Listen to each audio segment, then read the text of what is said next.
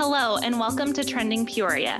I'm your host and proud Peoria Unified alumna, Sarah Meredith, and I'm so eager to take you on this journey as we learn more about the importance of public education and the amazing work our staff do every day to ensure every student is prepared to not only meet tomorrow, but to help shape it as well. What's currently trending in Peoria schools? All things kindergarten and early childhood education. This is the time of year when most parents start searching for the best campus for their child. Today, we have an in depth conversation about the importance of early childhood education with experts from throughout Peoria Unified.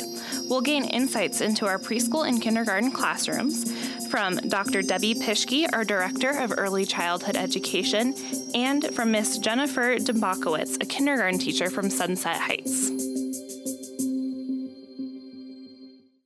Joining us now on Trending Peoria is Dr. Debbie Pischke, our Director of Early Childhood Education here in Peoria Unified. She's been with Peoria since 1995, and she heads up our award winning preschool program here in Peoria. She is also a member of the Preschool Inclusion Task Force for the Arizona Department of Education and has served with First Things First on numerous task forces and been a part of a regional partnership with them since 2008. Well, welcome, Dr. Pischke, to the first ever episode of Trending Peoria. Um, we're just going to ask you a couple of questions about your experience in early childhood education um, and what makes Peoria Unified so unique with its preschool program. Um, so, to start, why is preschool so important? And camp parents, I know a lot of them are probably thinking, I can just leave them at daycare for one more year until they're ready for kindergarten. But what is the benefit to preschool? Well, it's really important to know that 90% of a child's brain development occurs before age five. So, obviously, it's not everything that you're ever going to learn that you learn before age five, but the connections for all of that future learning um, in your brain are made before you ever go to kindergarten. So, what's important are the positive, nurturing relationships from parents and caregivers that shape a child's learning for the rest of their life. Um, quality early learning settings help children develop executive function skills like problem solving, motivation, self control, attention span, all those life skills that are so important when you go into the workplace or um, in social uh, relationships. So, what parents need to look for are settings that promote those skills rather than focusing on the academic skills skills. If children have those well developed um, executive function skills, then the academics come easier. And I think I think what happens sometimes is we get so focused on the on the uh, the reading and the writing and the math um, that we're asking children to do things that are beyond their um, ability level and that we're missing these important pieces. So if a child knows how to problem solve or to get along with others, that's going to create an environment for their future education that is going to be more beneficial than learning, um, as parents like to say a lot of times, the ABCs and one, two, threes early. You can incorporate those skills into everyday activities. Um, but don't focus on the academics. And so it, whether it's a preschool program, whether it's a daycare setting, um, whether it's staying at home, it, it's the quality that's important rather than the location. Yeah, that is, I mean, you brought up so many great points with that, especially with those kind of uh, executive skills and functions you were talking about. Can you kind of guide me through what the average day in a preschool classroom looks like and how you incorporate both the academics, but also those executive functions? Sure. Um, in our in our preschool program, children spend some time in whole group with the teacher, you know, story time and and talking about their day and things like that. But the majority of the day is spent in independent learning. So the uh, it, the a teacher is very skilled, and so creating an environment um, so that children have opportunities to explore their environment and to try things they might not try at home. Um, I think that's what helps them build those skills and the problem solving skills. So if they're playing with blocks and um, they're trying to build a tower as tall as they possibly can, but the blocks keep falling down. Um, they have to use those skills and working with other children is is hugely helpful. Um, they have to build those skills on okay, why isn't that working? That round curve block isn't going to support another block on top of it. What can I do instead? And kids can figure those things out. So when they're playing with blocks, they're doing geometry. We're not going to call it geometry, but that's what they're doing. When we um, have kids line up um, in, in a certain way if it's boy girl or if it's you know short to tall they're learning patterns so we're incorporating all of the academic skills into what we do every single day and it's not we don't use paper and pencil tasks if there's any other way to do it um, because that's not how kids learn best. Now are those things available to them? Absolutely. Um, but we we want children to um, learn through uh, those interactions with caring adults. And if i make a mistake if i'm pouring my my milk and and i spill it it's okay. What do we do? How do we fix this? Oh we need to go get a paper towel and clean it up. Perfect. Um, and and to know that you know we can fix mistakes and how do we make this work is is what we want children to learn. So um, i think that's how we kind of incorporate all of that into a daily routine yeah, that's really great. And it's really interesting how you mentioned, you know, they're doing all of these high level things like geometry and learning their patterns and things like that. But you're really putting it in terms that they understand and it's really embedded in their everyday life. Um, can you tell me a little bit more about the kind of different programs? I know we have our Excel preschool program and then we also have COOP. Can you tell me some of the benefits and differences you see between those two programs? Sure. Um, the Excel preschool program is probably the biggest program in the district. We have um, 15 locations for next year. Our general education classes are inclusion preschool, so we have children different ages, different abilities. Children are three to five, um, and some of the children are typically developing. Some of them have some developmental delays and are, are have an IEP. Um, but they're all in the same classroom. We have um, developmental preschool, which is for children who have IEPs, but they need more support. Our goal ultimately is to get them out of developmental preschool and into a general education classroom. Um, in our developmental preschool, we also have peer models who are typically developing students um, because, we, like we said, we know children learn best with other children. And and all of those programs, the children are out on the playground together, they interact together. Um, it's just it's one big preschool program. Um, an additional option that we have, and it's only available at Glendale Community College, we have a program for toddlers. Um, so that is children who are 18 months and walking. Um, and there are only eight slots in there. So, but that is part of our um, program with the, our agreement with the college, and we bring the college interns into there so that they have real life um, interaction with students. So we have a preschool program and a toddler program there. Um, the COOP program is at the high schools, and the, that program is a little bit different because it's to um, give the high school students an opportunity to experience some of those real life skills. So, working with young children. Um, so, it, typically, the children in the COOP are four. Um, and the high school students rotate in and out of the COOP classroom and, and work um, with the children. We also have um, our family resource centers, and we have those at Country Meadows and Skyview and Desert Palms. And those are for children for in, from infancy um, to five, and so they have parent classes. Um, they've been doing a great job with um, with technology lately because we had to. Um, and so they're offering online classes. Um, I, the, one of the latest things they're doing is a potty training class. So um, teaching parents how to potty train their children and how to determine whether a child's ready for that. Um, so they have some great information. They do a lot of um, activities and they and they supply all of the supplies and so they have they have drive-by activities. They had a drive-by um, activity for dr seuss's birthday where they distributed all kinds of books for kids. So there's lots of different options depending on the age of the child and and what you need whether you need full day or part day or um, it, it there's a lot of options.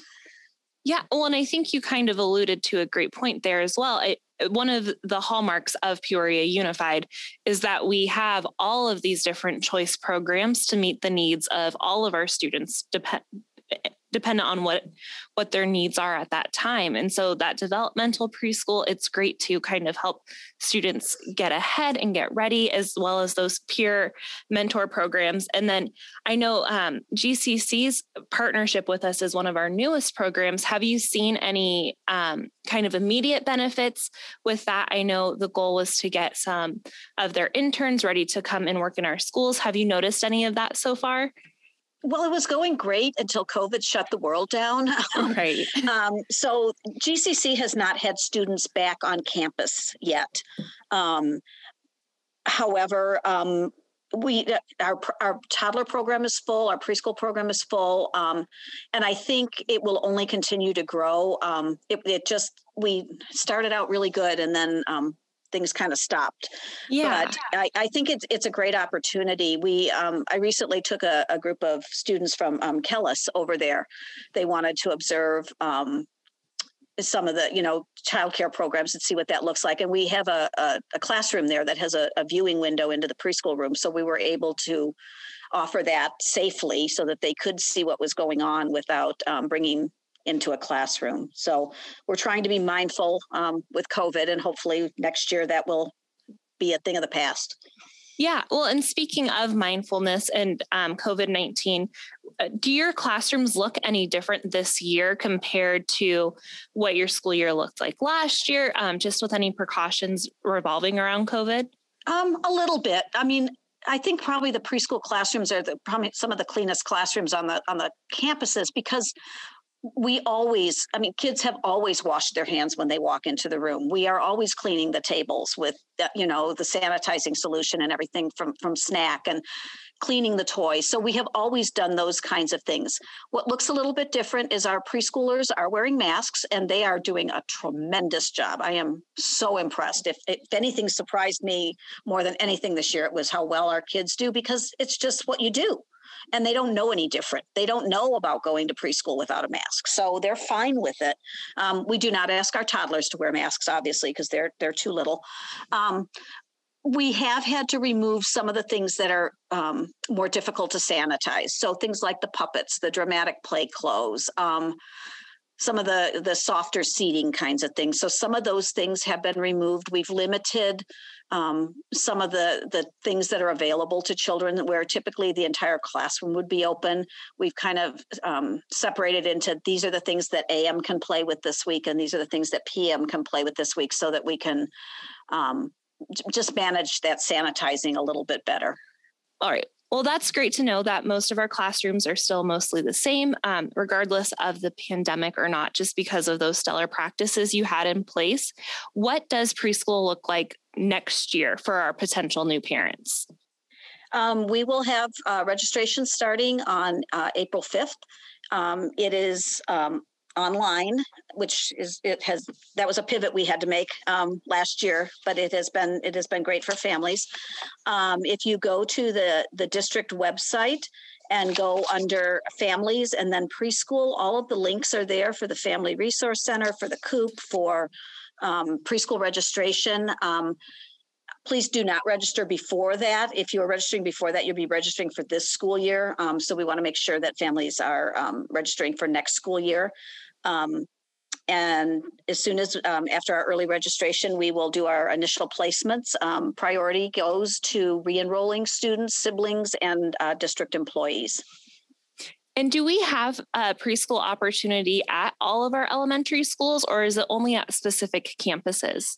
It's only at specific campuses. Um, there's not uh, the space available uh, on all campuses. So we do have it at, um, I believe, 14 elementary schools and then Glendale Community College.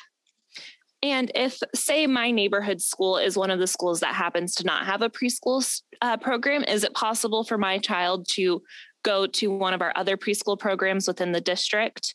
Oh, absolutely. Um, you can you can choose any location you want um, for tuition students, and um, we we are only accepting in district unless you're an employee. Um, for right now, we will look at out of district variances um, once we get closer to some um, fall and we know where we have space available.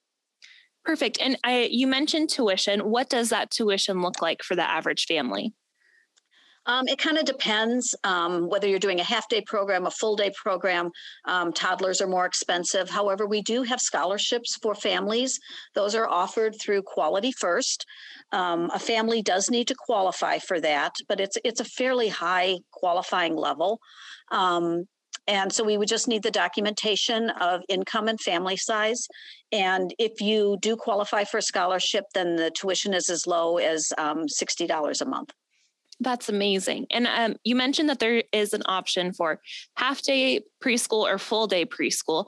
What are some of the benefits you see for our students who attend that full day versus the half day? Um, I, I, think it, obviously you have a lot more time with them. With a half day program, you have we have the students 12 hours a week. They go four days a week. They go Monday, Tuesday, Thursday, and Friday um, because Wednesdays is the district's um, professional development day.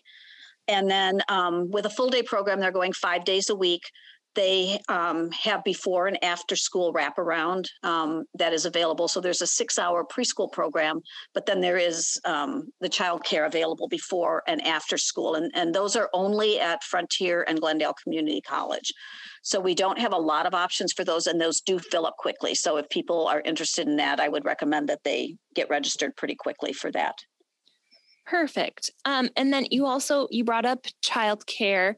Um, can you tell us a little bit about those programs? Do they kind of um, work well with your program as far as if a child needs transportation or things like that? Um, well, the, the child care programs that we offer within the district is is our district employees. It's the same thing. Um, we do have programs though for children who want to attend a half day, who attend a child care program um, the other half of the day. And yes, we we work with all of those programs for transportation. Obviously, we don't just send children out to the bus; they are escorted from the child care center to the bus, and then from the bus to the classroom. Um, and they're never um, by themselves. We are constantly monitoring them. That's that's great to know, and I'm sure it's reassuring um, for our parents. You know how seriously you take the safety of our students when they are within our classrooms and when they're in the, kind of that transitional phase um, to daycare or wherever it may be, um, having that safety be a top priority. Before we let you go, I do want to ask you one question um, that might be on the top of most of our listeners' minds is as we are headed into summer or while we're still kind of at home for some of us with our kids, what are some simple activities that parents can do with their children to help them prepare for preschool and beyond? One of the best things parents can do is to have a consistent routine. And I know that's probably been harder during the pandemic, but a consistent bedtime, a consistent routine for meals, for bath time, for whatever it is.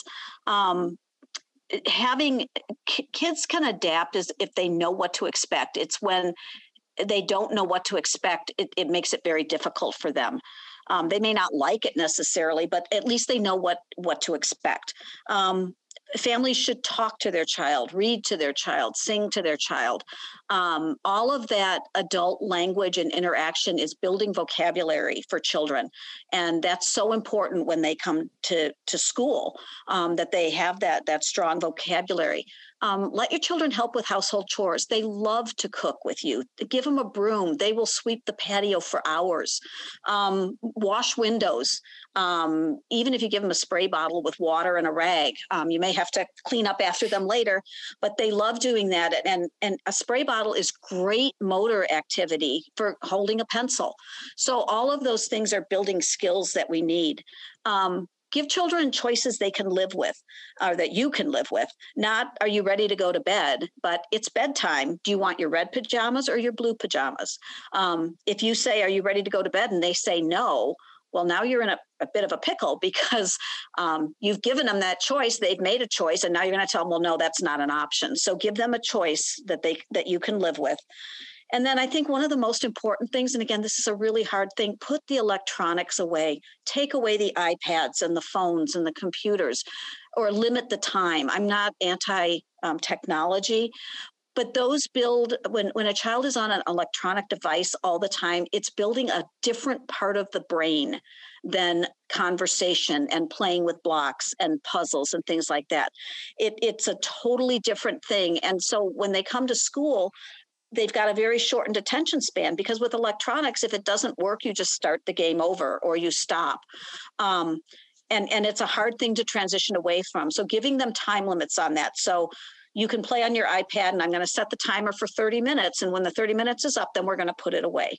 Um, so as best you can, limiting um, those electronic devices those those are so many great options for our parents to do at their at home and are very easy to integrate.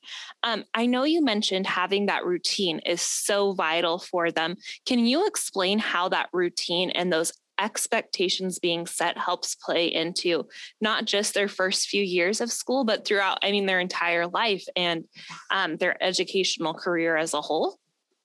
Well, anything you do in life, there's expectations. Um, whether it's you know lining up at school or you know first you do this, then we'll do this. That's another great option for parents.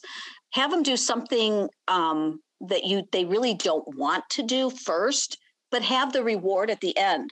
So if if you you know let's pick up your toys and then we can sit down and read a book together or whatever it is but um, everything we do in life has a routine to it. And so not to regulate children not to be not to be non-flexible because gosh if grandma came over and i get to stay up a little bit later today that's okay. But having that consistent time that bedtime and making sure your child's getting enough sleep. Little children before kindergarten need between 10 and 11 hours of sleep a night. Um, and and so if you're transitioning to a kindergarten or even a preschool program in the summer and you know your routine is that we stay up a little bit later but then we sleep till 9 or 10 o'clock in the morning well that's not going to work when you go to school. So starting to transition that time in the summer going to bed a little bit earlier and getting up a little bit earlier um, and making sure your child has a good breakfast or um, a meal or whatever all of those things just help build that the the child's brain well, that is a great answer. And I really appreciate you taking the time to sit down with us today um, and kind of talk about the importance of early childhood education as well as all of the options here within Peoria Unified. Uh, thank you again, Dr. Pischke, for sitting with us. If you'd like to learn more about our preschool program, you can visit peoriaunified.org slash preschool. Joining us now, we have Miss Jennifer Dimbakowitz from Sunset Heights Elementary School. She has more than 20 years of experience here in Peoria Unified, mostly as a kindergarten teacher, but she has also served on many curriculum writing teams for the school district and has served as a content coach, helping to write some of the curriculum that our students use in ELA or English. Uh, in addition to that, she is a proud graduate of Cactus High School and has four students who are currently enrolled here in Peoria Unified. Well, welcome, Jennifer, to this episode of Trending Peoria. We are so excited to have you here, all the way from Sunset Heights Elementary School. Um, to get started, we'll start just like any school day kind of starts. What does the average school day look like in your classroom? Well, thank you for having me. And yes, that is such a loaded question because in kindergarten, there are so many things that we do right off the bat. Um, kindergarten is always something that there are so many activities going on. We start out our morning with the kids coming in either from the playground or straight from the bus or the cafeteria. And we start our morning with unpacking. That's so important to set those procedures, showing them where to put their things away so that they feel ownership in the classroom.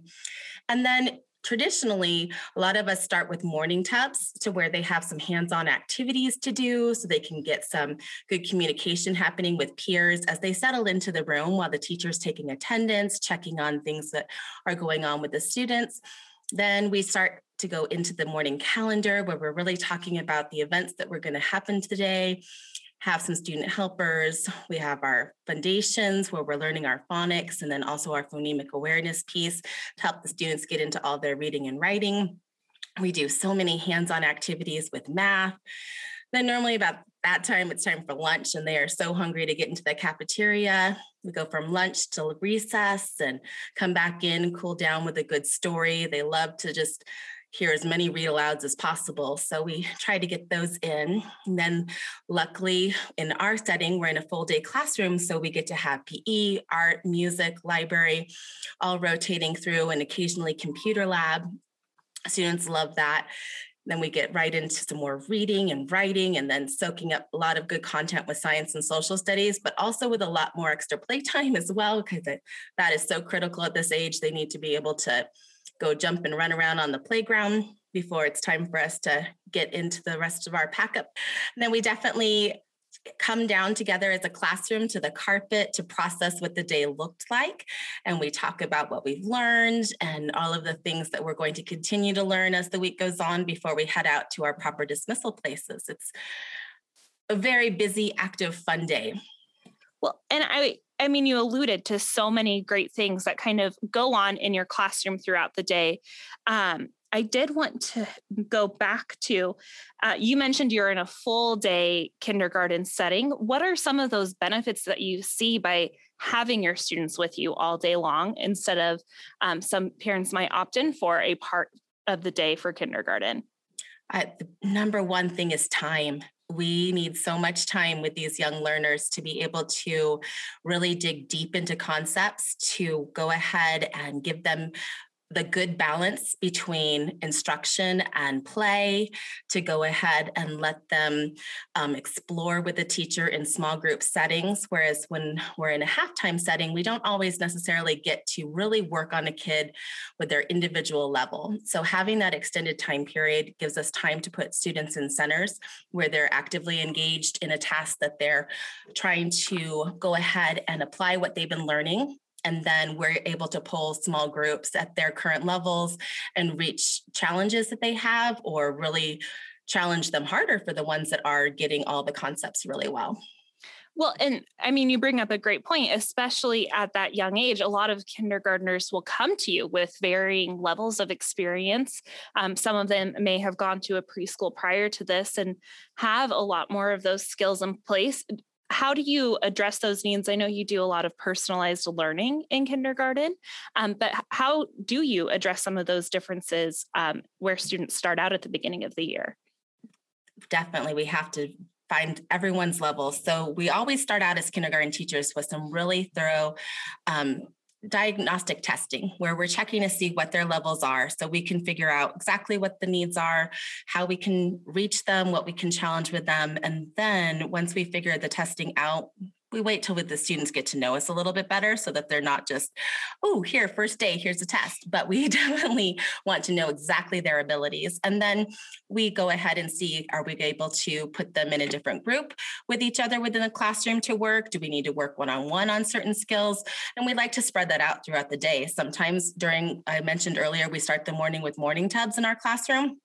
So, if some of the students are ready to read a story right when they walk in the room at their level, then I'm available for that to happen so that I can reach them and they're going ahead and going through their work that they need to work on at that time. And um, other times we set aside time in the day to where we have the centers that I mentioned and we pull the students at their levels. And the ones in the centers are also working on differentiated work that is appropriate for their levels.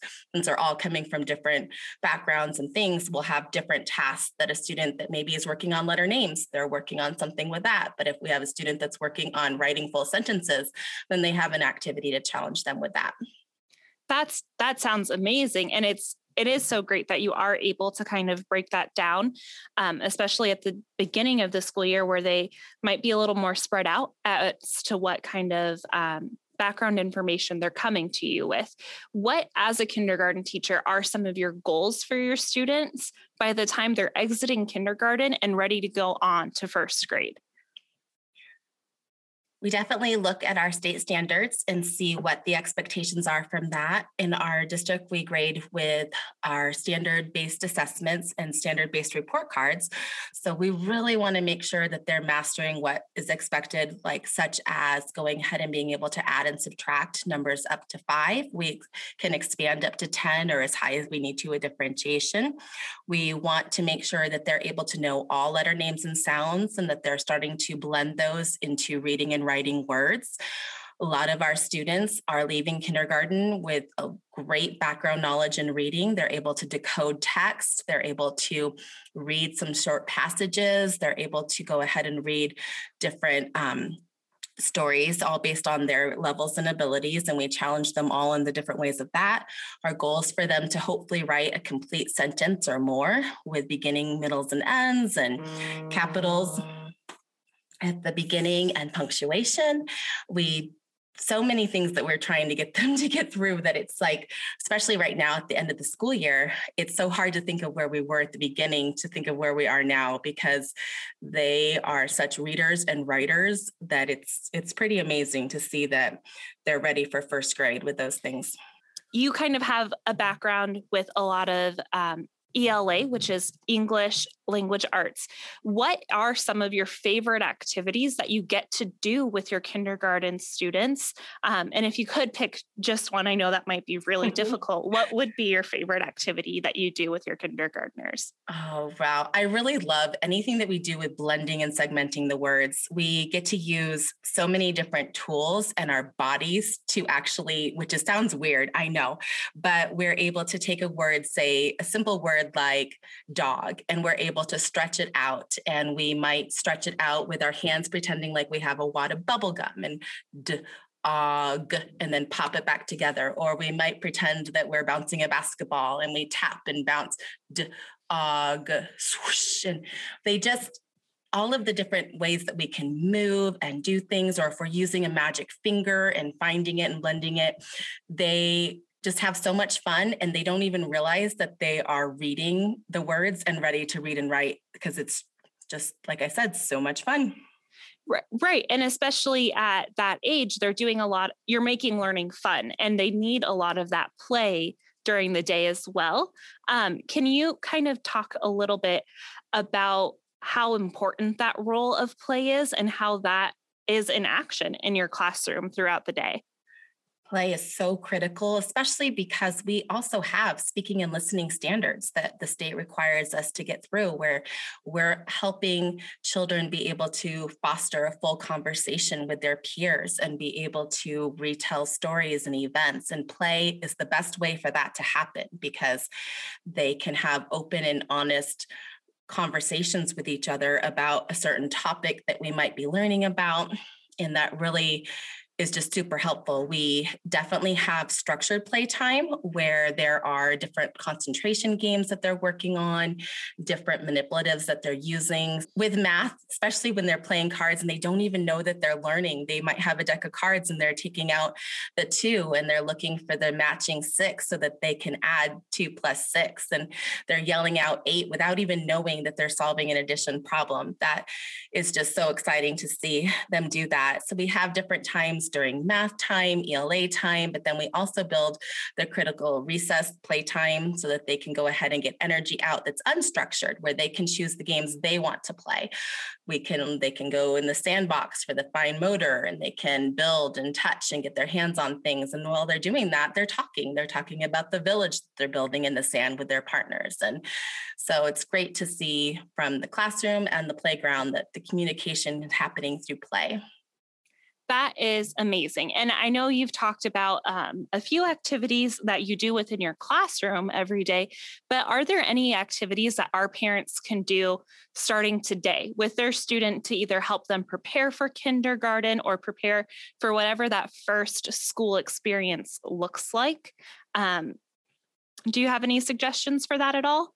Reading stories to students every night is super important. That helps them work on their patience, their listening skills, that's soaking up in good conversations with their parents. So the more reading we can do with them, the best is so important for them. Um, I really think it's important for a child to know their name so well to where they can look at their letters, know how to identify them. They have ownership and pride when they walk in on the first day of kindergarten and they say their name tag in their cubby or on a toolbox, and they know that that is their name and that's their special spot. That makes them super happy. So it's important for them to identify that.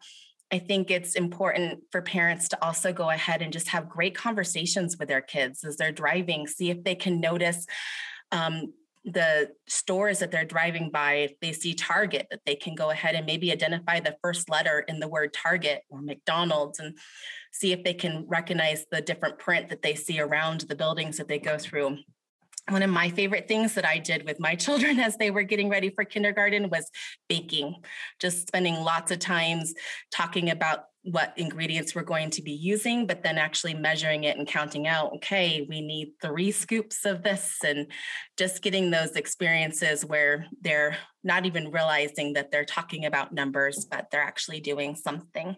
And then something that really helps kindergarten teachers out a lot is helping children with the basic things like zipping up a jacket, um, going ahead and putting their backpack on their back, going ahead and opening up different things from their lunch boxes. You'll juice boxes are definitely always a trick sometimes if they've never had to open them on their own and then all of a sudden they're in their lunch box. So taking them out of the straws out of the getting them in the right hole, all that would be so helpful for kindergarten teachers if the students are ready to do that when school starts. Yeah, those are a bunch of just great everyday activities and tasks that our parents are probably already doing with their student. And they just might not be aware of how much they connect to that everyday activity when they're in school. So, those, that is great. And uh, thank you so much, Jen, for um, sitting with us. I do have one last question for you. Um, for potential parents, are there any kind of events that schools offer to help them get acquainted with school? I know this year it's a little different because we're in a pandemic. Um, but if you it was a first time parent listening, what would you suggest they do when kind of looking for schools for next year? Uh, do you have any advice on that? Definitely a little bit of both. Right now, parents can go onto our district website and they can scroll down to the different schools.